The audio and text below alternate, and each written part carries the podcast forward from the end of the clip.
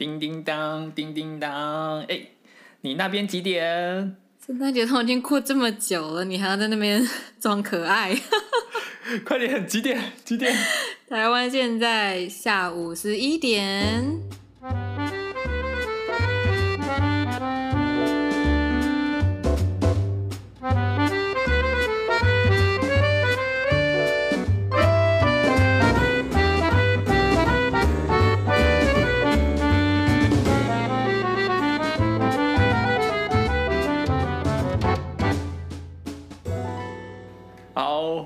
迎回来，你那边几点？第六集，我是 Jason，我是 Josie。对对，圣诞节过很久了，我们依然拖更，怎么会这样子呢？好，圣圣诞节没有离很远了，但是这个播出的话，应该会离圣诞节有一段时间了。我都觉得很不好意思，之前真的信誓旦旦的就说，哎，我们几月几号一定会上架，一定会上架，结果。一拖再拖，真的超级无敌抱歉的。Josie 怎么可以剪片剪片那么慢呢？只有我吗？呃，我也我也剪了，我也很慢。对，那在这一年呢，你有什么新年新希望吗？对我们 Podcast 来许个愿吧。那当然是希望我们可以每一周准时上架。有 没有想要许一下，就是说，像我就要许的时候，我希望我们的收听人次可以来到每一集可以来个百万，有没有？每一一集播出是百万人次的收听，你看这样多好哦！这好像有点，好像太宏大了，太不切实际了，会不会？说到还是我太没志气了？我们啊这个目标可能是三年或五年目标嘛，不一定要放在今年呐，对不对？我们要给目标加上一个时间，也不会啦，那个爆红都是一瞬间的，不是吗？嗯，那我想要说到宏大，你觉得生命怎么样的生命算是伟大的生命，或者是宏大，或是你要怎么过才是一个有意义的人生呢？觉得这个真的每个人的定义会不太一样，而且每阶段，嗯哼，你的想法也会一直换。因为像我就常常发现自己的新年新希望，可能每一年都差蛮多的。嗯哼，可不可以给我们举例一下？就是哎，可能十年前你的新年新希望是什么？然后最近这一两年你的新年新希望又是什么？会吧，每个人生阶段都不停在摸索啊。可能像大学的时候，你就会梦想自己要呃，可能开一个爵士咖啡吧什么的。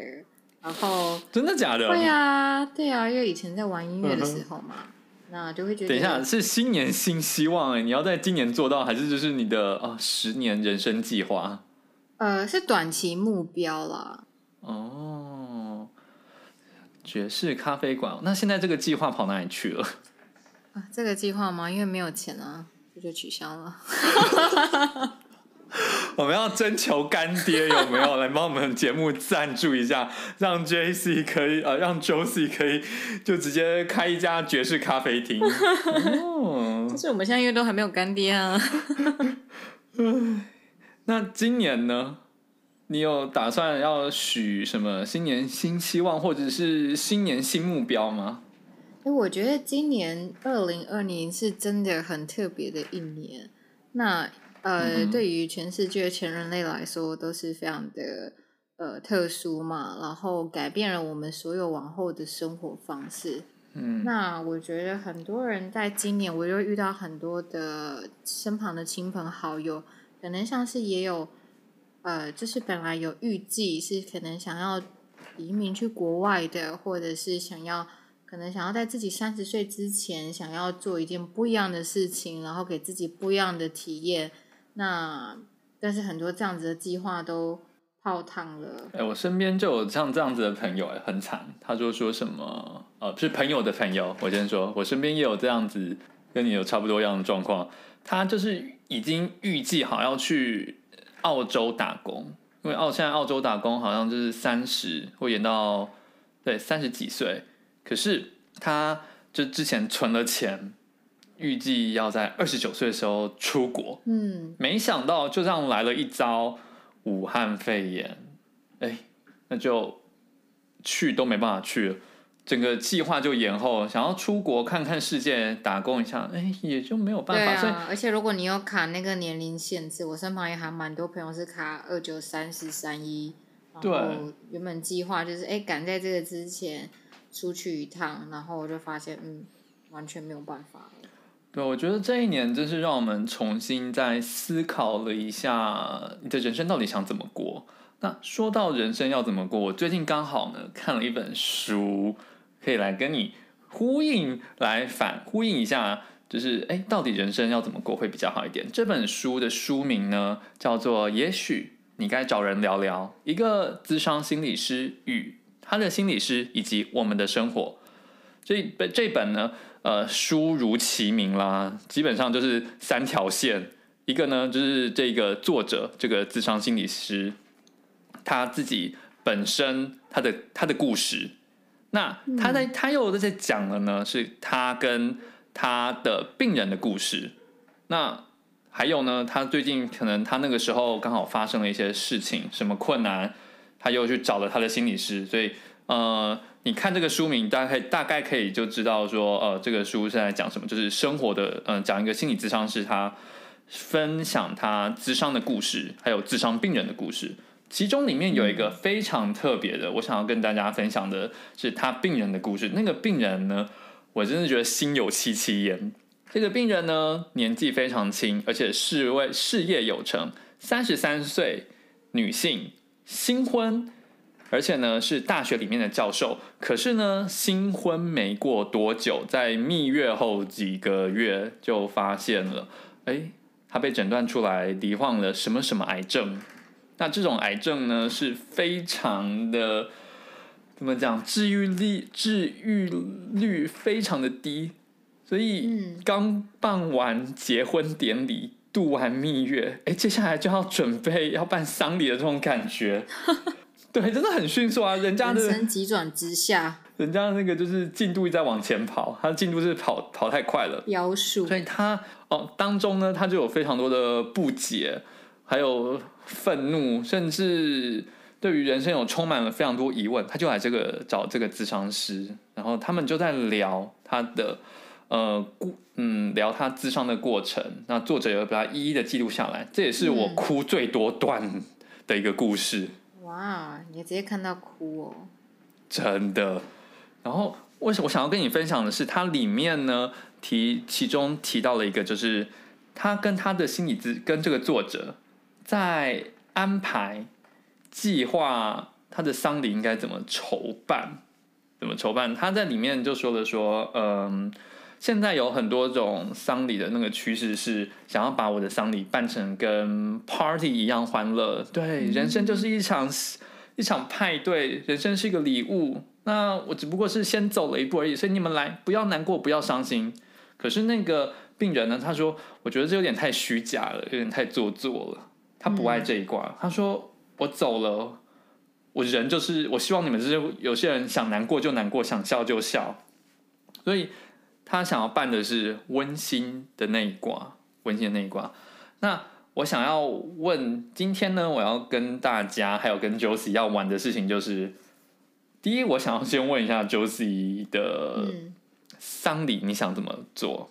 再来呢，我再从你的丧礼，我想要来突破一下，说，哎，那你新年新希望，你会想要怎么立定？所以，我们一个一个慢慢来哦。就 C，今天就当成就是我在一本书上随便乱学了几招，然后来帮你智商一下，这样可以吗？哦，好啊。所以我今天来一个是免费的心理智商吗？不负责任好吗？就到最后一到哭，然后心理创伤什么的，我不负责好吗？对，今天就。麻烦各位来跟我们一起来分析一下 Josie 这个人的 生命。我很害怕被人家看透，你知道吗？哎，里面也说了一个故事很好玩。他说心理智商师，人家一听到哦，你是心理智商师，你是会不会就看透我？它里面有一个很好笑的，就是啊，如果我要看透你的话，你先付钱好吗？付钱我才要看透你，你没付钱我看透你干嘛啊？我看你会笑死，你知道吗？我超推这本书的，让我又哭又笑，不错不错。那回到这本书的主题上，嗯，就是如果我是一家葬礼公司，现在有三个选项：方案 A 传统葬礼，小女白琴加师姐帮你念经；方案 B 现在最流行的，把你的葬礼当成派对一样来举行，大家一起来喝酒跳舞，然后你的照片挂满整个灵堂，然后就跟一家夜店没两样。这是方案 B。方案 C 呢，要非常的庄重严肃，而且大家都要哭。就大家讲我我怎么跟他相遇哦，真的走的太惨了，太难过了。啊，这种 A 哦 A 那么跟 B 耶嘿，还有 C A B C，你要选哪一个？我觉得我应该这三个都不会选。哦，聪明，没有掉到我的陷阱里面。因为我觉得有一点，呃，就是太极端了啦。而且我觉得像，虽然现在大家就是好像很流行，觉得好像呃很现代化、很 modern 的、很 hip 的态度，说，哎，我就要把我的生命，就是把我的葬礼办得像派对一样，大家都来这里跳酒、唱歌啊。我觉得这其实有点太。违反人性了，因为毕竟你身旁的至亲好友离开你，嗯，我觉得你说要开心起来，我觉得其实真的是非常的困难，所以我觉得这有点太啊、呃，故意去违背，然后我就不想要这样子为难我的亲朋好友们。你确定是为难吗？不会有人哦，应该是你吧？对，就是我，对，就是你。对啊，然后我觉得我其实会比较希望我的葬礼可能是比较是呃比较是温馨，嗯，然后应该也是我觉得就像人生一样，就是其实是有欢乐，然后也有、嗯、呃哭笑悲伤的时候，所以那。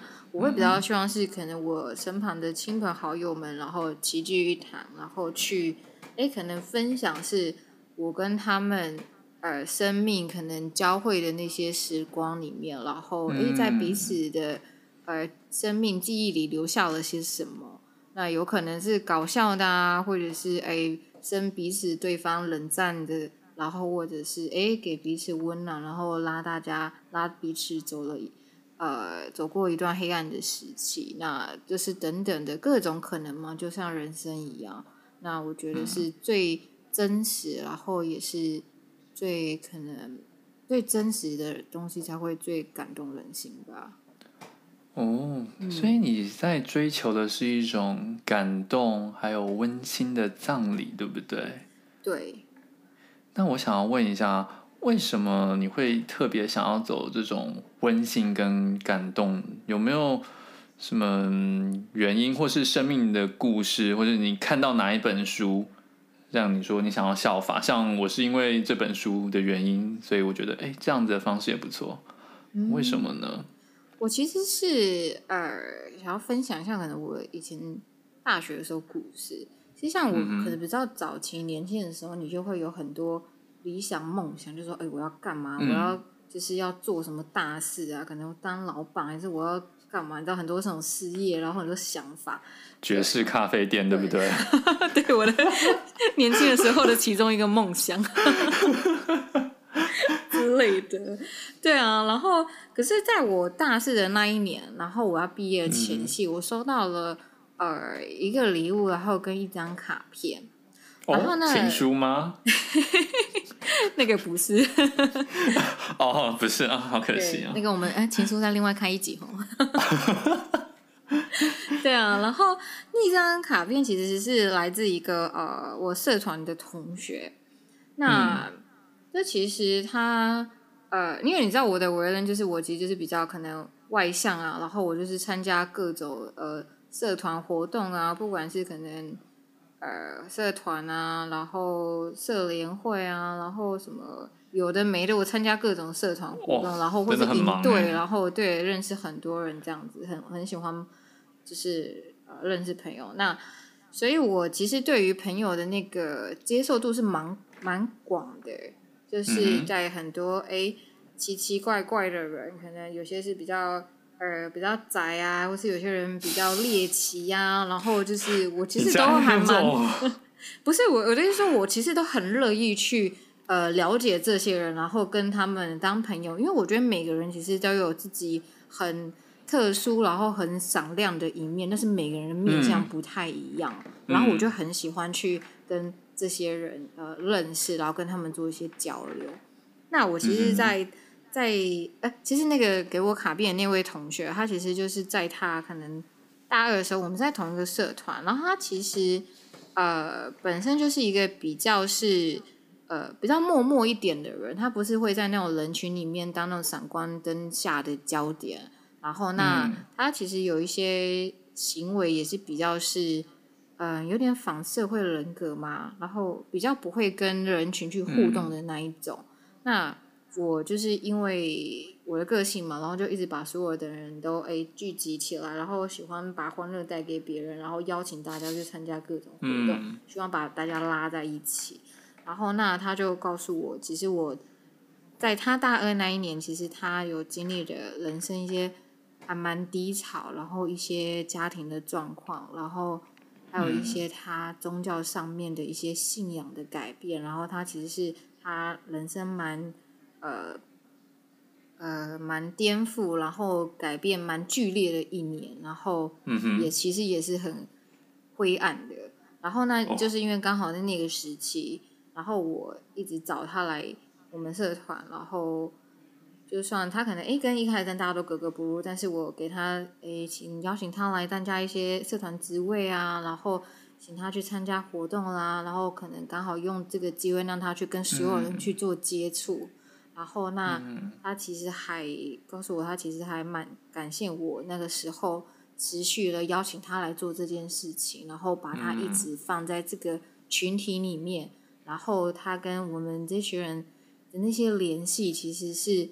在他生命里面是很温暖的，在他那段黑暗的时期，呃，嗯、给他了一些力量，然后让他可以走过那段时光。然后我其实自己后来是非常感动的。嗯，嗯，可以说你是在无意之间帮助了他，对不对？对，因为其实你知道，我不太喜欢去呃问别人比较私人的事情，尤其是呃家人的部分，除非是那个人会愿意自己告诉我，不然其实我。不太会去，就是询问，对，所以其实我那我当下其实我是不知情的，我不太知道他，我不熟悉他的家庭状况或者他的呃比较私人的一面这样子。其实我蛮惊讶的是，第一个你愿意跟我分享这个故事，第二个惊讶的点是，哎，你的那个同学他也愿意把他最私密的那一面告诉你，因为。一般的人，嗯、我们在社会上或在呃跟人际相处上，我们是不轻言的示弱，我们不会把我们自己最真实的那一面给别人看。这是我家黑暗面，这是我内心最脆弱的那一个部分。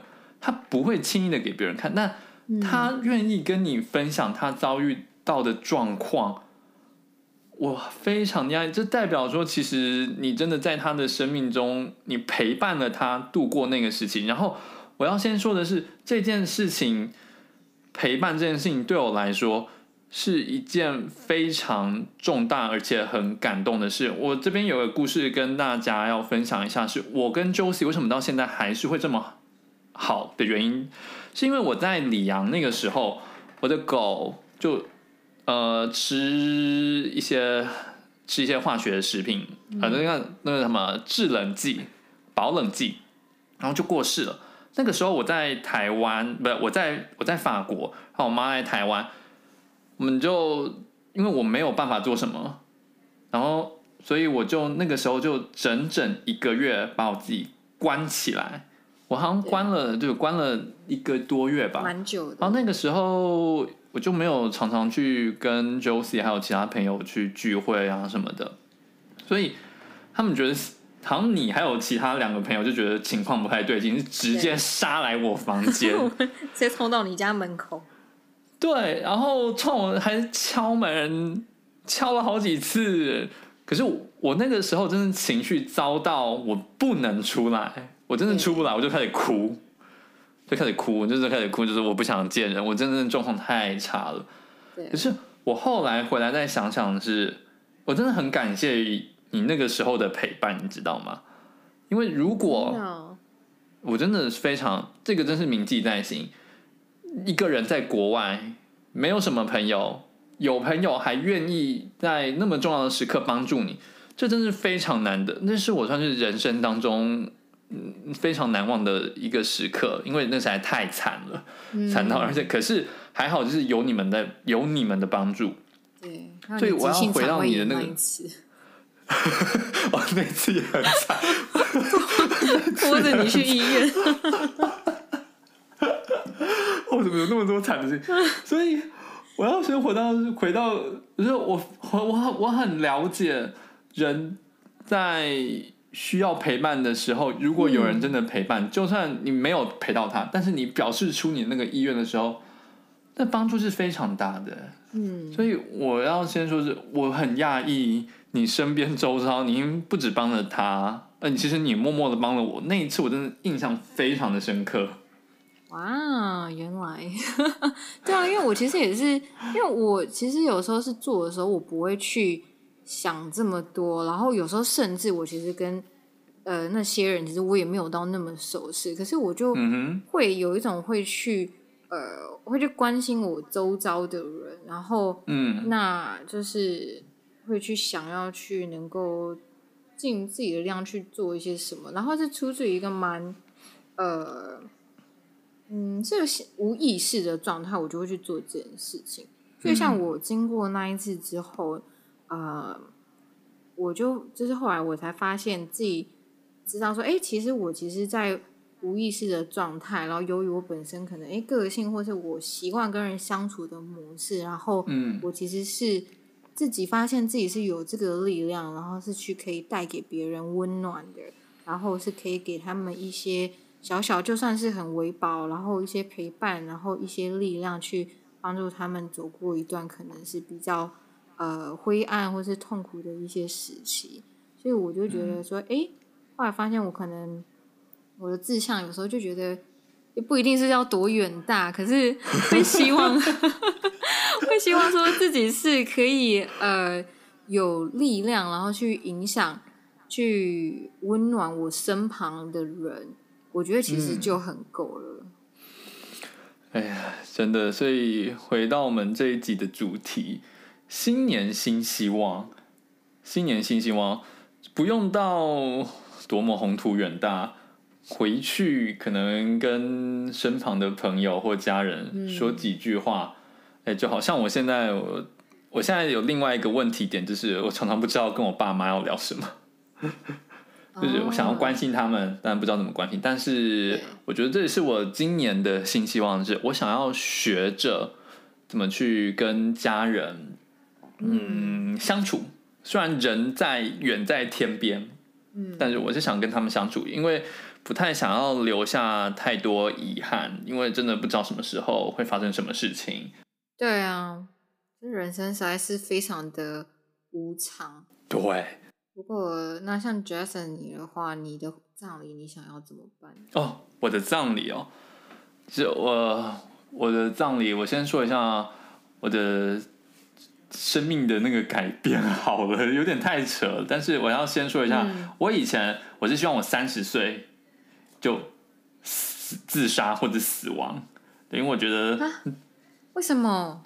哎，我觉得三十岁是人生的巅峰啊！过了三十之后，就是往下走了，你不觉得吗？真的吗？这个三十过完之后开始长细纹，是不是？所以，想要在青春年华，然后最灿烂的时候，像一朵樱花一样，在这时候结束。你不要讲，真的有皱纹了，这 是真的。我跟你讲，擦太多保养品都没有用，好吗？没有用，皱纹就是会长出来。搞不好我们会哎。来个干爹，然后推荐一个不错的保养品。哦，好需要，请寄来法国好吗？对，所以是以前的想法。可是后来我发生了一些事情，就是遇到了遇到了一些朋友，然后遇到了一些像现在男朋友啊，还有发生一些故事。我发觉，嗯，嗯，其实人活越久，会有不一不一样的智慧，所以呃，就。就改变了想法，想要多活久一点，活越久，呃，应该这么讲，发生了一些事情之后呢，我会开始对这个世界或对人或对朋友会有一种不舍的感觉。我每次要分离的时候，我都会想哭。呃，来了法国更是跟我爸妈在机场一进那个出关，呃，一出关就眼泪就开始默默滴了几滴。对，我也是，我不管。再过呃，就是不管多少次，我每次都会哭。对，然后我就发觉，其实我对他们是不舍的，所以我对这个世界不舍之后，我就发觉，呃，不想，我不想那么早死，我觉得活久一点越好。但第二点呢，呃，是我是以前是一个非常愤世嫉俗的人，我不希望办丧礼，我就觉得我不要跟任何人有联系。可是现在因为那个不舍之后，我希望是我关心我的人、爱我的人，他们可以来我的丧礼，然后做一个放下。把我放下，然后过好他们自己的日子，所以，嗯，那是一个道别，是不是？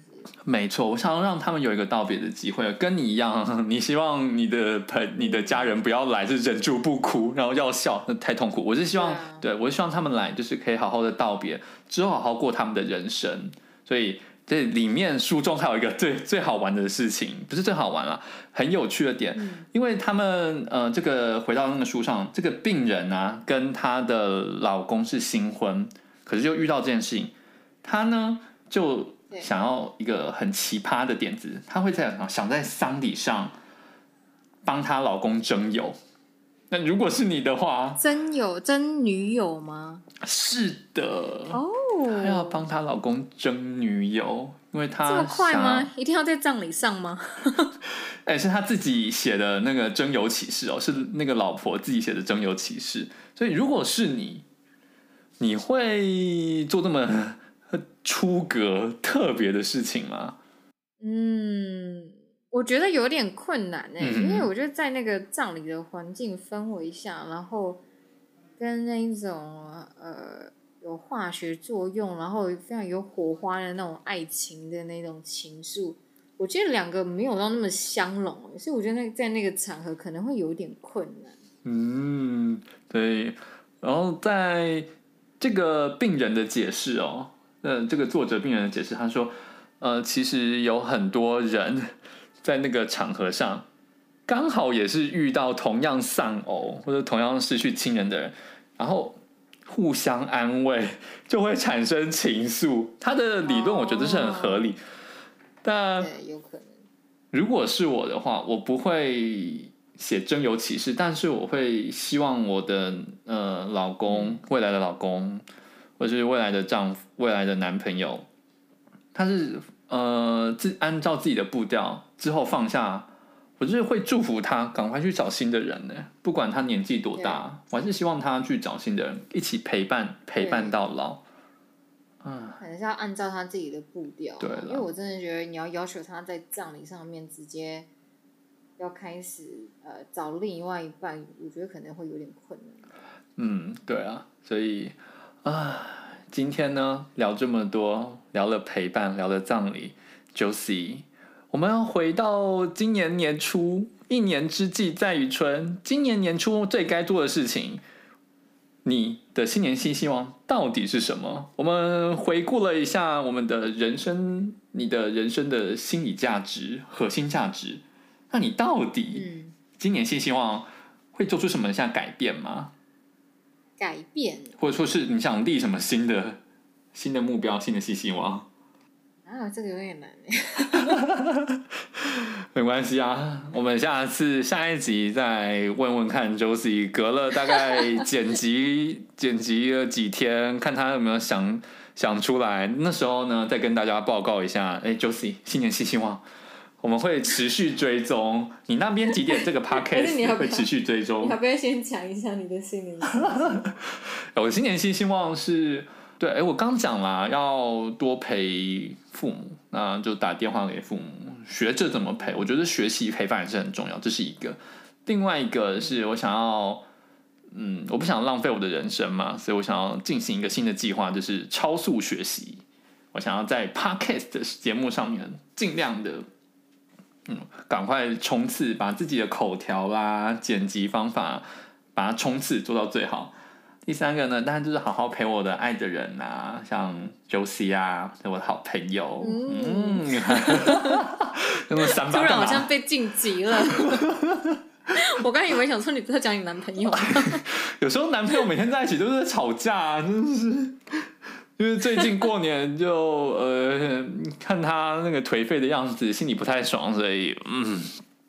对，就是心心中那个爱就有点降低了。那个我会学着，我会学着克服这一点。那可以多爱我一点，没关系啊，没有问题。我们要这样子互相在这个 podcast 上面公开那晒恩爱吗？对，你这样讲的话，我想一下，我的新年新希望应该也会是希望能够在台湾的这段时间能够多陪我的家人吧，嗯、因为毕竟。也呃几年没有在台湾了，然后真的，一回来的时候，你会发现，哎，你自己的爸妈，就你长大了，然后爸妈也老了，再看到他们的时候，就啊，真的好像他们就是年纪真的慢慢越多了，然后你也不晓得下一次，呃，过来的然后几年内会不会我也会在台湾嘛？那你会希望至少我现在在的时候。我很想要花很更多的时间去陪伴他们。不要讲到我那个有点想要哽咽。哎，对了，就是你要哭了吗？哎，你知道我之前看一个呃节目，还有说，因为现在人你知道回家的次数可能就没有这么多，嗯、大家都在外地打拼。嗯、然后，那你好，假设你可能一两个月回家一次好了，一个周末，然后就呃。可能几个小时这样子，然后你一年，呃，你的人生，假设你会活到呃，好像他是算好像七十还是八十岁，嗯、然后那你其实剩下你真的可以陪伴你父母的时间，其实只有剩下两个月。啊？什么？这什么算的也太少了吧？对，有没有突然觉得就是啊，什么这么少？太少了吧？我对啊，你剩下的所有时间。你是讲真的吗？真的啊，就是如果你把那些时间时数算一算了，我有点惊讶，是不是？我有点太惊讶了，我突然觉得我好想回台湾哦！被你讲的这样，我想回 机票，赶快给我订下去。哦，好了。对啊，而且因为其实对我来说，嗯、呃，亲情这一块，我家庭这一块，其实一直是我心中还蛮大的一个坎。哎呀，我们家也是啊，家家有本难念的经。心理智商刚开始第一个问题就是，来先说说你小时候，你跟你爸妈相处的经验是怎么样？又又是那个 那个什么弗洛伊德心理学？没错，就是最基本款呐、啊。第一个问题，来聊聊你小时候。所有东西就是全部都是你的童年造成的。真的啦，我后这个我们可以另外再来开，就是聊一聊小时候对现在影响。我跟我男朋友相处之后，我发觉我就是我妈的翻版。我在讲为什么？哦、真的？对，我之后在讲为什么，真的很可怕。我就觉得我怎么跟我妈那么像啊，好讨厌哦。